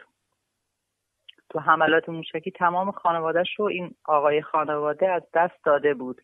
و پدرم ایشون رو میشناخت ایشون رو فرستاده بود که بیاد و اون اتاقی که تازه خالی شده یعنی صبح خالی شد اصرش اینا دقیقا اومدن دم خونه ما. و مادرم خیلی با روی باز اون اتاق رو دوباره به این خانواده تحویل داد. خانم این خانواده باردار بود. یعنی وقتی وارد خونه ما شدن این خانم باردار بود. اساساشون رو که چیدن یک روز بعدش همسرش رفت جبهه و این خانمش رو به مادر من سپرد. این خانم خونه ما بود بچهش به دنیا اومد تا چهار سالگی هم خونه ما بودن. حالا علاوه بر اینا که این خانواده بودن بعد یک سری شده بود که حالا اون چیزی که من یادمه انگار خیلی حملات شدیدتر شده بود و روزی چند بار مثلا بمبارون می‌شد دستفول و دیگه این سیل جنگ زده ها یعنی واقعا شهر تقریبا با خاک یکسان شده بود چیزی ازش نمونده بود. دیگه هیچ امنیتی نبود تمام مردم اومده بودن بیرون. بعد این جنگ زده ها خب مثلا می اومدن در می زدن اتاق خالی می‌خواستن. ما نداشتیم بریم. دیگه اتاق خالی نداشتیم. پدرم اومد با مادرم یه صحبتهایی کرد که من خیلی متوجه نشدم راجع به چی چون بچه بودم. خیلی متوجه نمی‌شدم که راجع به چی دارن صحبت می‌کنن. بعد از یه یکم که با هم صحبت کردن و اینا انگار که به یه توافقی رسیده باشم پدرم رفت بیرون. رفت بیرون و بعد از یک ساعتی هم با دو سه تا مرد برگشت خونه. خونه ما یه خونه 400 متری مثلا بزرگی بود. میگم یه طرفش یه ساختمون مثلا دو تا اتاقه درست کرده بودیم. بقیهش حیات بود و باغ. پدرم این مردایی رو که آورده بود همه رو برد داخل باغ و درخت های باغ رو بریدن. درخت های مرکبات رو. همه رو بریدن و در عرض یک روز مثلا تمام این درخت ها بریده شد و دوباره جاشون پر شد و سیمان شد و دیگه من تا اونجایی یادمه که اینا داشتن سیمان می‌کردن. شب شده بود ولی هنوز داشتن سیمان می‌کردن. انگار مثلا به صورت اورژانسی بخوان یه کاری رو انجام بدن. بعد من خوابم گرفت. خوابم گرفت و وقتی که صبح بلند شدم دیدم که به جای درختها پنج تا چادر خیلی بزرگ تو حیات ما نصب شده.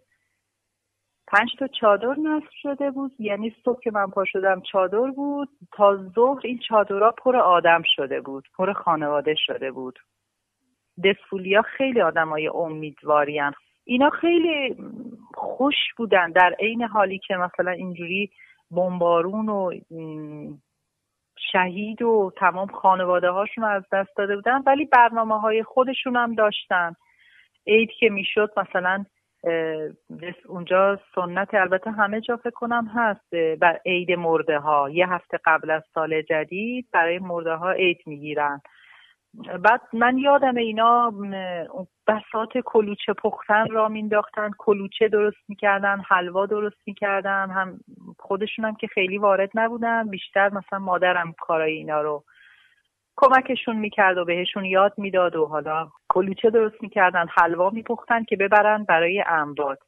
بعد من گاهی باهاشون می‌رفتم بچه که بودن مثلا دوست داشتم برم می‌گفتم خب بیا. بعد که ما می‌رفتیم اینا تو قبرستون که می‌رفتیم خیابونی بود. یعنی دقیقا یه لاین یه خیابون فقط مثلا شهدای این خانواده یه خیابون شهدای اونا بعضیشون رو هم. بعد میبردن خیلی برای سر خاک بسات پهن می‌کردن کلوچه حلوا میوه میچیدن و اون یاد شهداشون رو به قول معروف گرامی میداشتن و اینجوری نبود که حالا دیگه بخوان همه چیز رو بعد خیلی امیدوار بودن. مثلا خیلی رو مغازه داشتن تو دستور. خودشون مثلا جنگ زده بودن ولی صبح می‌رفتن مغازه ها رو باز می‌کردن. اینجوری نشد که هیچ وقت شهر تعطیل بشه با اینکه این همه موشک می‌خورد ولی شهر شهر زنده ای بود.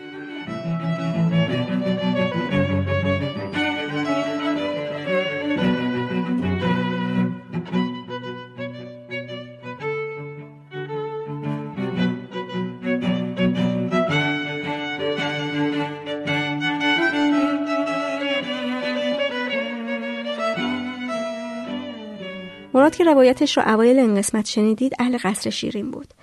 جنگ که شروع میشه میرن کرمانشاه ساکن میشن و بعد از پایان جنگ پدر و مادرش برمیگردن قصر شیرین. اما ماجرای خانواده یونس که یک سال بعد از شروع جنگ به دنیا آمده بوده متفاوته. با اینکه اونا هم توی قصر شیرین ساکن بودن. یعنی اصالتا همدانی اما ساکن قصر شیرین. خونه ما یه جایی بود. دقیقا فقط پنج کیلومتر با مرز فاصله داشت. شاید بگم بعد از خونه ما فقط دو تا خونه بود مانده به مرز یعنی همچین حالتی. خود مادرم هم میگه چون خونه ما اون زمان روی تپه مانندی بود. اصلا وقتی موقع بازسازی تراشیدنش. من یادم وقتی بچه بودم در یازده سالم بود رفتیم اونجا. مادرم می‌گفت که وقتی ما خونه اومدیم بیرون حالا مامانم میگه موشک. حالا من نمی‌دونم موشک بوده یا گوله توپ بوده؟ میگه با چشم خودم دیدم که دقیقا رفت تو خونه. خونه منفجر شد جلو چشم ما. خیلی از چیزایی که مثلا داشتن از بین میره. میگن که با تخلیه کنیم میگه خود مردم حالا مردم بودن مسئول بودن یا کسی دیگه بودن نمی‌دونم. ولی همه شروع می‌کنن شهر رو تخلیه می‌کنن. ببینید دو تا شهر کاملا تخلیه میشه. موقع چیز یکی خسروی سه شهر یکی نفت شهره یکی خسرویه یکی قصر شیرینه. یعنی حتی خود خسروی هم الان به اون صورت سکنه رسمی نداره که اون شهر و این شهروند مقیم نداره تو اونجا. هنوز هم یه منطقه خاصی نه خسروی رفتید یا نه. حداقل من یادم تو اون موقع که رفتم به غیر از اماکن اداری و گمرک و اینا شهروند اجازه نمیدن زندگی کنه. نفت شهر هم که کلا کاملا تخلیه شده. الان قصرشینم تا یه حدودی اون قسمتش برمیگرده. خانواده یونس میرن همدان. حاشیه شهر همدان. تو اونجا بابام میره خونه. یکی از آشناهامون اونجا یه مدت اونجا یه اتاق می‌گیره. اونجا بعدش یه تیک زمینی پیدا می‌کنه. یه دونه اتاق می‌سازن. حالا کارگری اینا. دیگه چون کار و همه چی پول هدف اونجا کارگری اینا. دونه دونه اتاقا رو تک تک می‌سازن اینا تا اینکه مثلا میشه یه خونه این ظرف چند سال. جنگ که تموم میشه خانواده تصمیم می‌گیره برگرده قصر شیرین هرچند از شهر چیزی باقی نمونده بوده.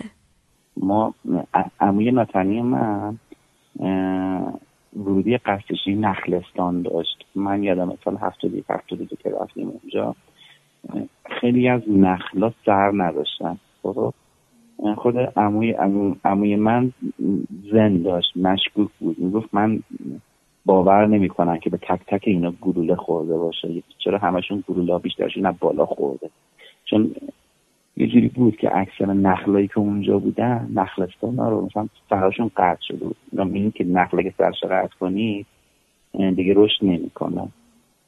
به خاطر همون واحد نفر واسش به کار یعنی من یادم یعنی اون این حتی وقتی که عراق یا تخلیه کردن تا اونجا که ممکن تخریبم کرده بودن دیگه. حالا خود نخلستان عمومی من تو اونجا شاید بگم 80 یا 90 درصد نخلاشون کاملا از این رفته بود. یعنی اون چند سال اول مرحوم عموی من سعی می‌کرد اونجا رو زنده کنه دوباره داشت نخل میکاشت و اینا.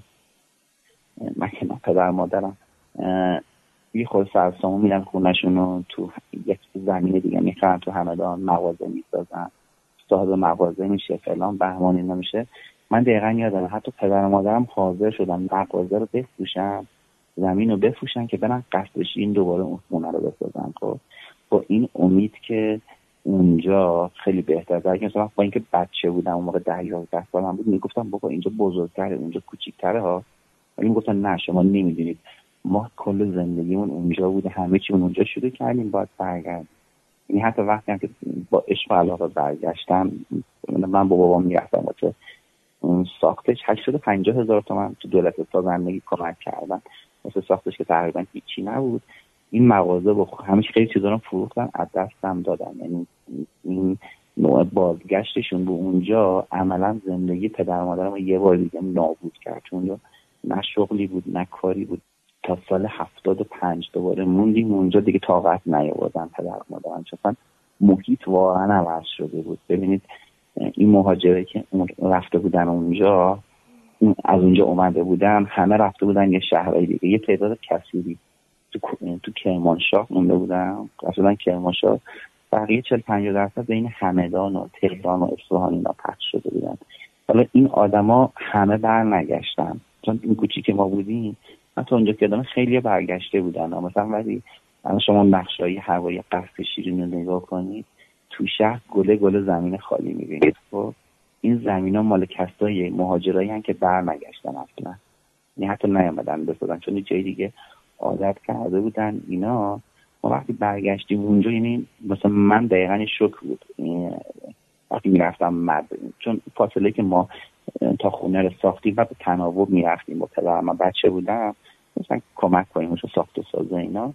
ولی وقتی اونجا رفتم من, من حقیقتش یک سالم بیشتر اونجا رفتیم مدرسه نرفتم ولی اون یک سال واقعا خیلی شوکه بزرگی بود.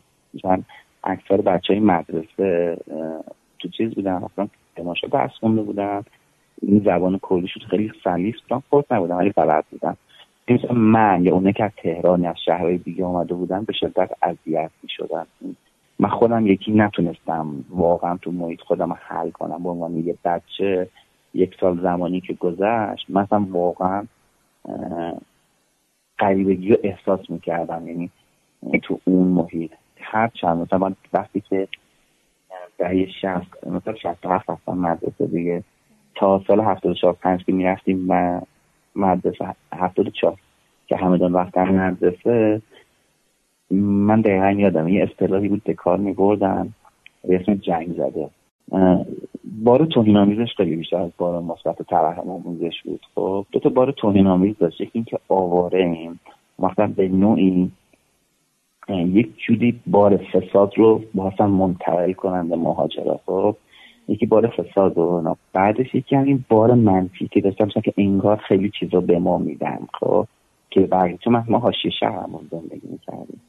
بقیه مردم احساس می‌کردن به اونا نمیدن. یعنی ما, ما همزمان با توضیح می‌دادیم که نه یه جورایی که ما این نیستیم ولی تو همه بودیم اما توضیح میدیم امتیاز خاصی واقعا با ما ندادن حداقل یادم یه کل دوران بچگی نوجوانی با زیر سایه تصویر جنگ زده زندگی می‌کردیم. یه لیبلی بود که تو مدرسه کار میبردم یعنی منصفانه بگم هیچ چیز خاصی هم من یادم نیست گرفته باشم با خاطرش.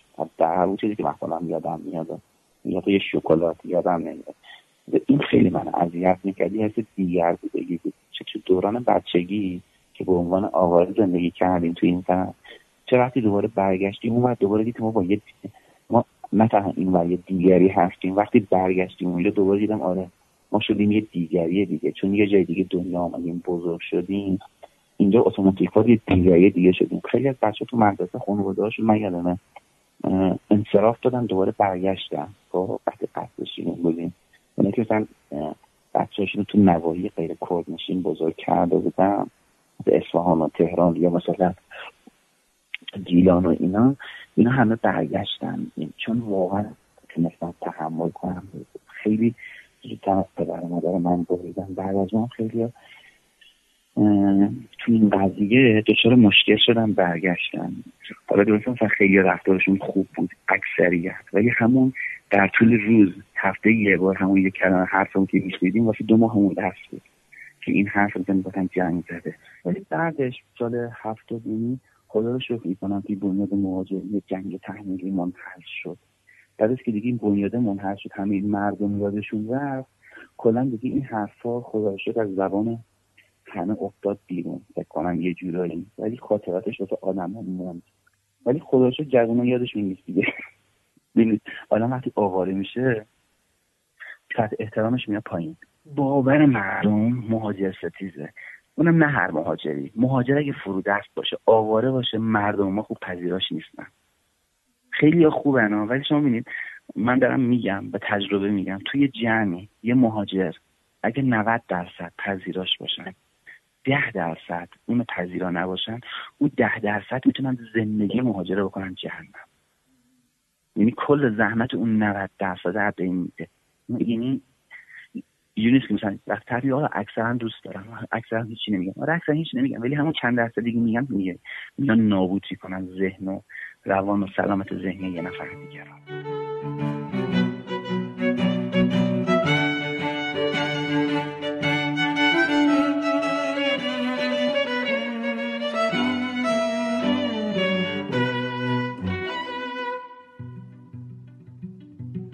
نسیم سه سال بعد از شروع جنگ به دنیا اومده. خانوادهش ساکن اهواز بودن تمام سالهای جنگ رو. همیشه خاطرهای پررنگ یاد آدم میمونم چون همش تو ذهن آدم تکرار میشن خیلی زیاد. یه خیلی عجیب باید تعریف کنم. من به خاطر این بچه گفتم که کف آشپزخونه فرش بدم واقعا گیلیم بود. بعد محمد گفتم که فرش قدیمی داریم. صبح گشت روی فرش واسه من آورد. این فرش رو من پخش کردم توی آشپزخونه و این فرش رو که میدم اصلا حالم بد می‌شد. یک دوچار یک استرابای عجیب غریب می‌شدم. اول گفتم که خب شاید مثلا مثل همیشه که من تغییر خیلی میترسم و مستقرم می‌کنم مثلا گیلی با یه فرش عوض کردم. حالم داره بد می‌کنه. ولی ناگهان یه لحظه خاطره یادم افتاد که این فرش توی خونه ما توی احواز توی اتاق نهارخوری ما پخش بود. اون موقع خونه ها اینجور که مثلا اتاق نهارخوری اتاق پذیرایی جدا بود از هم. بعد بمبارون شد.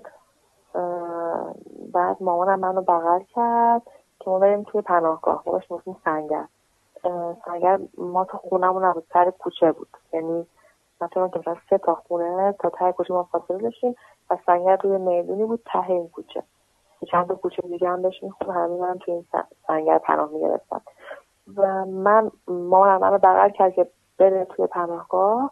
بابام اون موقع خونه بود و نشسته بود رو همین خالی و گفتش که من نمیام اینجا خونه امنه. اگه بریزه یا اگه مثلا چیزی به بدارن شیشه نمیریزه روی من و خونه هم نمیریزه اینجاش.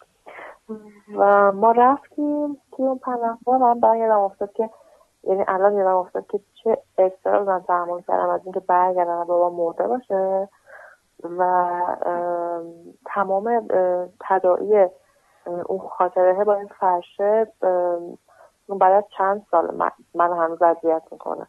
چیزی میگن که کامیون جنازه است. از یه کوچهمون از پای کوچه با رد شد. که مثلا یه پاهایی از موانت بود کامیون بود نه بیرون بود. این من خیلی کوچیک بودم. نه نه نه نه نه من نمیترسیدم. یعنی ببین اون تو وقتی تو جنگ متولد میشی این چیزا عادیه.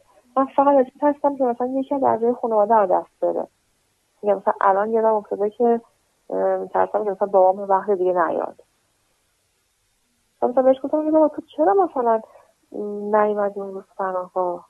این چه کاری؟ تو بچه کوچیک چرا خیلی بسط میترسه. خب برای اونا هم مثلا عادی بوده دیگه. چیزی نمیشه. وقتی یکی هشت ساله سال اول میترسه سال دوم میترسه دیگه سال سوم نمیترسه دیگه. و همچنان این مسئله که مردم چطور داشتن تو شهرهای درگیر جنگ زندگی رو ادامه می‌دادن؟ اصلا چطور میشه زیر جنگ زندگی کرد؟ چطوری جمع نمی‌کردن برن؟ خود این سوالها و احتمالا جوابش نشون دهنده فاصله که این تجربه به وجود آورده. هشت سال جنگ توی اهواز موندن برای همه خیلی عجیبه. ولی خب ما ما همه موندیم. یعنی کل خانواده بزرگ و خب همه بودیم دیگه.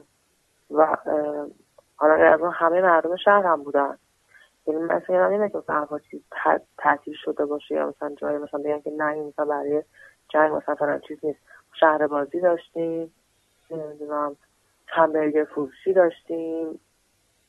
می‌دونی؟ یعنی حتی مثلا شهر بازی که مثلا بدی و مثلا پول بدی و مثلا سوار مثلا اسب بازیش بشی یعنی شهر بازی واقعی. و ما سفر می‌رفتیم پیکنیک می‌رفتیم. شب می‌رفتیم توی برگ ها میشستیم مثلا کتک میخوردیم یعنی اینا اصلا تعطیل نمی‌شد. شهرهای دیگه اون چیزی که مهمه تعریف می‌کنن از وضعیت اون موقع مهمون نواز اصلا نبودن. یعنی مثلا خیلی تحقیر خیلی توهین خیلی آزار اذیت می‌کردن. و مثلا لفظ جنگ زدن استفاده می‌کردن که مثلا برای مامانم واقعا فرشه در اینا مثلا تو خرمشهر خانواده خیلی متمولی بودن. و خب جنگ باید شده بود که مثلا یه ذره حالا اوضاع مالشون به هم بریزه. و خب تحمل این که مثلا برن شهر دیگه بهشون میگن جنگ زدن نداشتن. برای همین نه نرفتن. فکر می‌کنم دلیلشون در واقع این بوده. چون اونایی که تهران رفتن هم یه توهینایی رو تحمل کرده بودن. جنگ برای مادر نسیم که شهر کودکیش از بین رفته جور دیگه ای بوده. مادرم خودم شهری بوده و خب برای اونا واقعا جنگ چیز سنگینی بوده. به خاطر اینکه خب خونهشون رو گذاشتن اومدن و وقتی که در واقع برگشتن دیگه هیچی رو شهر نبوده. و خانواده مادر من هیچ عکسی از بچگیشون ندارن. از جوانشون از مثلا عروسایی که قبل از اون اتفاق افتاده واسه اینکه آلبوم همه مونده خودم شد یا مثلا تو یادگار بچگی و اینا هیچی ندارن. و مثلا خب سری تعریف می‌کنن اینکه خب خیلی همه فقیر شده بودن یه بخاطر اینکه خب موقع حسابات تو بانک بوده بانک ها مدرک می‌خواسته. مثلا خب اینا نمی‌تونستن پولاشون رو بردارن از بانک. و مثلا مادر همشون با همه شوشتر همه از خواهی همه فامیل های بخش زیاده فامیل خورم شهر بودن. پدر مادر با همه فامیلن من خواهم شهر مادر شوشتر و شوشتر خیلی اهمیتش بیشتر بود. یه سری از احواز مادر شوشتر و اینا. و مثلا همه توی خونه ها با هم دیگه بودن. و فکر می‌کنم از اون به بعد چون دیگه مثلا ببین خاطره های تلخ مال اون اول ترکی خورم شهر و اینا ولی خاطره های خنده دارتر و مثلا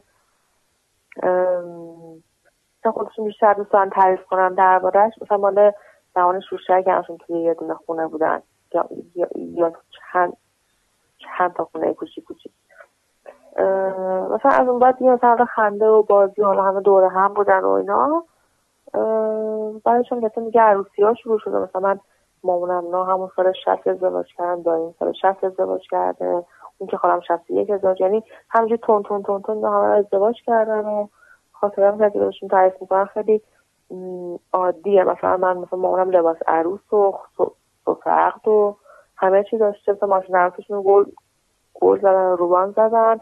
و مثلا تنها که جنگ باید شده که در واقع تغییر بکنه اینه که مثلا مامانم یه کیک و خامه ای نبود جلوی بود. چون خامه مثلا موقع نبود به خاطر جنگ. خورمشهر هیچ وقت ساخته نشد. یعنی همین الان هم خورمشهر اصلا یه شهر آباد نیست. الان تو کوچهاش قدم بزنی لاغل من مثلا چند مثلا من شاید پنج ساله پیش خورمشهر بودم و اون موقع هنوز همجوری تمام مثلا خونه ها بوم یعنی جای گلوله و اینا داره. یعنی یعنی لاغل یه محله هایش داره.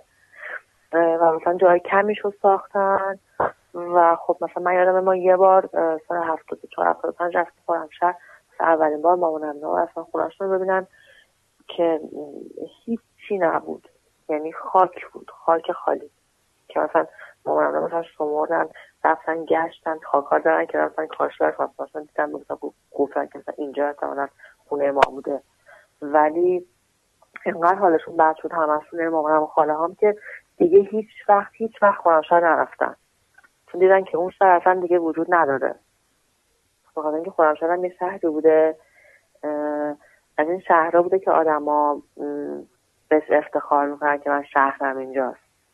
می‌دونی؟ یعنی یه جایی بوده که یه شهر خیلی زیبا یه مثلا با یه هویت خوب پر آدم های باحال بعد مثلا شیک پوش بودن مادر همشون از آبادان خرید می‌کردن و مثلا خیلی خوشگذرون بوده شهره و همشون خاطرهای خیلی خوب ازش دارن. و بعد که مثلا مواجه شدن با این میگم مثلا دیگه هیچ وقت یعنی توی توی فامیل ما هیچ وقت هیچ کس خواهمشهر بر نگشت. ولی خب مثلا کسای دیگر رو می‌شناسم مثلا توی دوستامون که برگشتن خواهمشهر و مثلا خونش رو دوباره ساختن و اینا. ولی خانواده مادری من مثلا وکالت دارن به یکی زنشون تو خورمشهر فروختن و مثلا یه خونه یه جای دیگه خریدن و توی, توی, توی کرش مثلا یه خونه خریدن به اون. ولی نه مثلا اینکه خیلی واقعا تجربه خورمشهر براشون خیلی سنگین و گرون بوده. ولی هر وقت یه, یه چیزی خیلی سخت میگذره آدم میگه که بر برمیگردم میرم.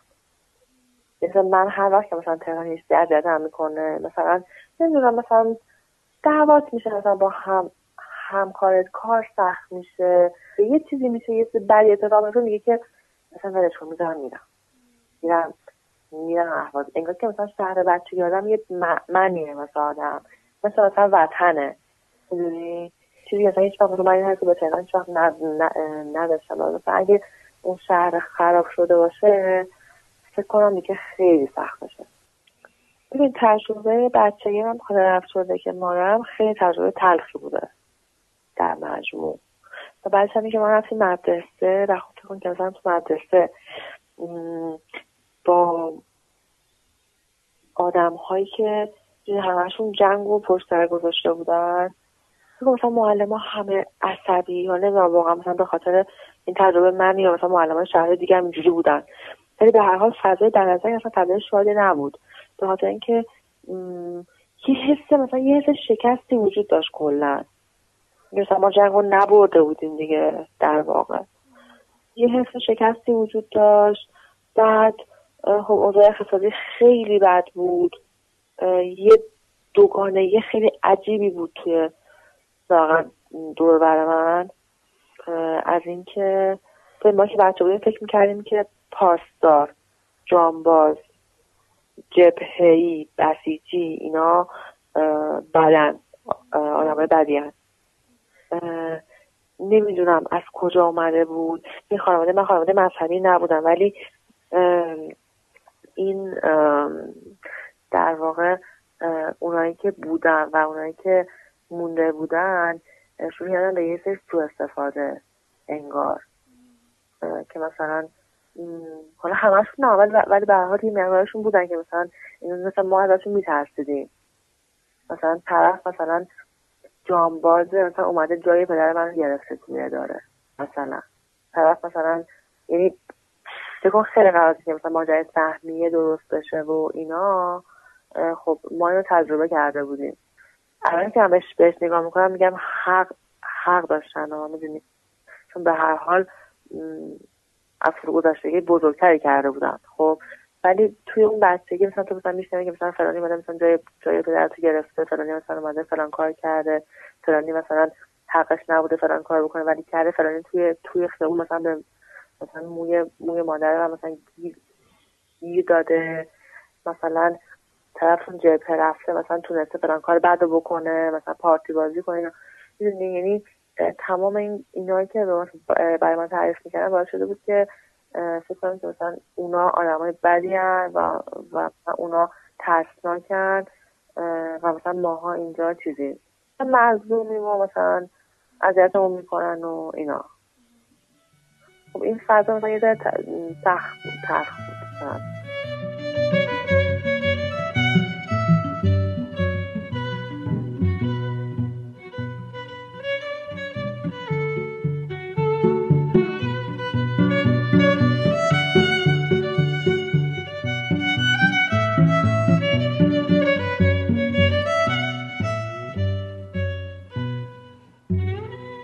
شاید برای کسایی که جنگ و ندیدن این حرف من یه ذره متناقض باشه.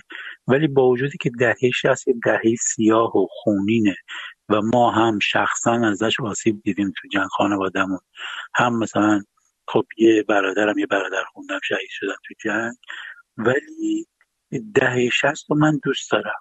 خیلی فان بود خیلی ما می‌رفتیم تو کوچه بازی می‌کردیم بمباران بود. اگه الان بگم کدوم دهه زندگی تو دوست داری میگم دهه شست یعنی خاطره ازش زیاد دارم و دههی بود که اون شور زندگی توش زیاد آدما توی این شرایط هر چقدر بخوان خوددار باشن بخوان مدیریت کنن بخوان مبارزه کنن یه چیزی رو از دست میدن یه بخش زیادی از قدرتشون رو از دست میدن دیگه. من یه چیزی که نه فقط تو خانواده خودم توی خیلی از مردم جنوب دیدم پرخاشگریه و کم حوصلگی. انگار طاقتی که باید مثلا توی سی سال خرج می شده توی, توی هشت سال خرج شده و تموم شده دیگه این آدم و طاقتی براشون نمونده. یه, یه چیزی که خیلی تلخه درباره مردم جنگ زده مخصوصا توی استان خوزستان که بیشترین آسیب از جنگ دید این بود که این, این مردم بعد از جنگ رها شدن. کاملا رها شدن. دیگه هیچ کس نبود که بهشون بگه آقا تو هشت سال تو این شرایط زندگی کردی الان خوبی؟ الان زنده ای الان چیزی لازم نداری؟ خب، تازه این رو به آدمایی که زنده موندن. راجع به آدمایی که مستقیم با جنگ درگیر نبودن توی جبهه نبودن. آدمایی بودن که مثلا داشتن زندگیشون رو می‌کردن. مادر من یه آدم مذهبی بود. بعد شب که می‌خواستیم بخوابیم مثلا روسری سر ما می‌کرد. می‌گفت روسری سرتون کنید که اگر یه وقتی یعنی اینجوری با آمادگی میخوابیدیم که اگر یه وقتی موشک زدن و بالاخره ما از بین رفتیم و اینا مثلا هجاب داشته باشیم. بالاخره نمی‌دونیم کی میاد ما رو برمیداره. با این مثلا با این ناامنی میخوابیدیم. ولی خب تو اون عالم بچگی انگار این ورود جنگ زده ها و دوستای جدیدی که پیدا کرده بودیم مثلا تو خونه ما شاید پنج تا دختر همسن خودم بودن اونجا. انگار اون قضیه جنگ برای ما مثلا خیلی یه تفریحی هم شده بود. چون دوست پیدا کرده بودیم چیزای جدید مثلا رفت آمدای جدید اینایی که مثلا جنگ زده هایی که خونه ما بودن فامیلاشون از جاهای دیگه مثلا می اومدن اونجا. ما اونا رو می‌دیدیم با بچه های اونا دوست می شدیم تو عالم بچگی. اینطوری انگار سخت نگذشت به ما خیلی. ولی اون حس ناامنی رو من هنوزم با خودم دارم. به خاطر این میگم کسی که جنگ رو ندیده طالب جنگه. یعنی کسی که واقعا نبوده تو جنگ. ولی من اون ناامنی رو الان بعد از چهل و سه سال به دنبال خودم دارم. یعنی انگار همیشه وقتی حرف جنگ میشه یه حالی میشم. یاد اون روزا میفتم یاد اون ناامنیایی که ما مثلا شب میخوابیدیم. نمی‌دونستیم واقعا صبح هستیم یا نه. نمی‌دونستیم که اینجوری میشه. ما اومدیم برای یه هفته بیرون. آقا مونده یه هفته برو بیرون. جنگ تموم میشه. خب قدیما که همچی جنگی نبوده. جنگ قدیم دو سه روزه بوده. همیشه جنگ ها زود تمام می‌شده. کسی این جنگ یعنی تو زمان عمر آقامون یا عمرایی که هم سن سال ما و آقامون یا کسی بود جنگ اینجوری ندیده بودن که اینقدر طول بکشه و به اینجا بکشه. جنگ های قدیم زیاد نبوده. رو برو یه هفته. اهواز من میام میارم یه هفته. فکر نمی‌کرد کسی که جنگ اینطوری ادامه داشته باشه. فکرش هم نمی‌کرد در واقع به جنگ که احساس کنم که مثلا کسایی که این تجربه نکردن دورم بیشتر احساس کنم که به کسایی که این تجربه داشتن نزدیکم. حتی مثلا آدمای مثلا دورتر. حالا مثلا توی دانشگاه با هم کلاسی های کردم که خب یه ذره بیشتر نزدیک بودم. به خاطر همین مثلا کار با هم یه حرف می‌زدیم. ولی مثلا چند وقت یه با یه دختری آشنا شدم که در واقع کردستان عراق بود به بچگیش. و مثلا با هم یه کلی حرف زدیم و می‌دونی مثلا انگار که مثلا انگار بچگی در یه جا میاد. و همین تو خیلی نزدیکی به اون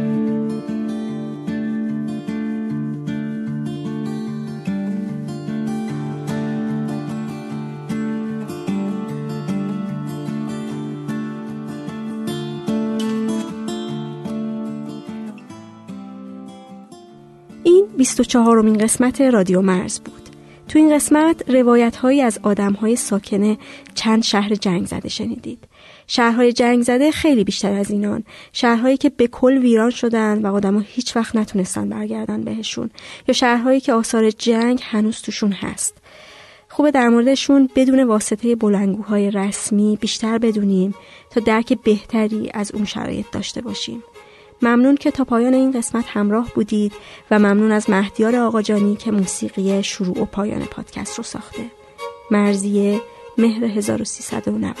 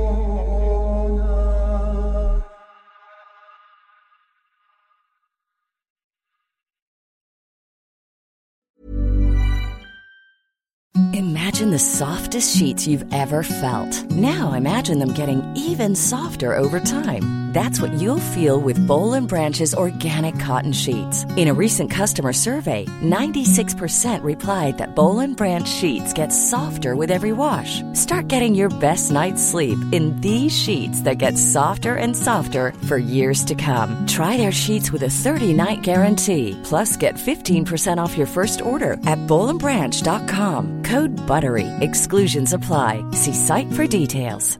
Planning for your next trip?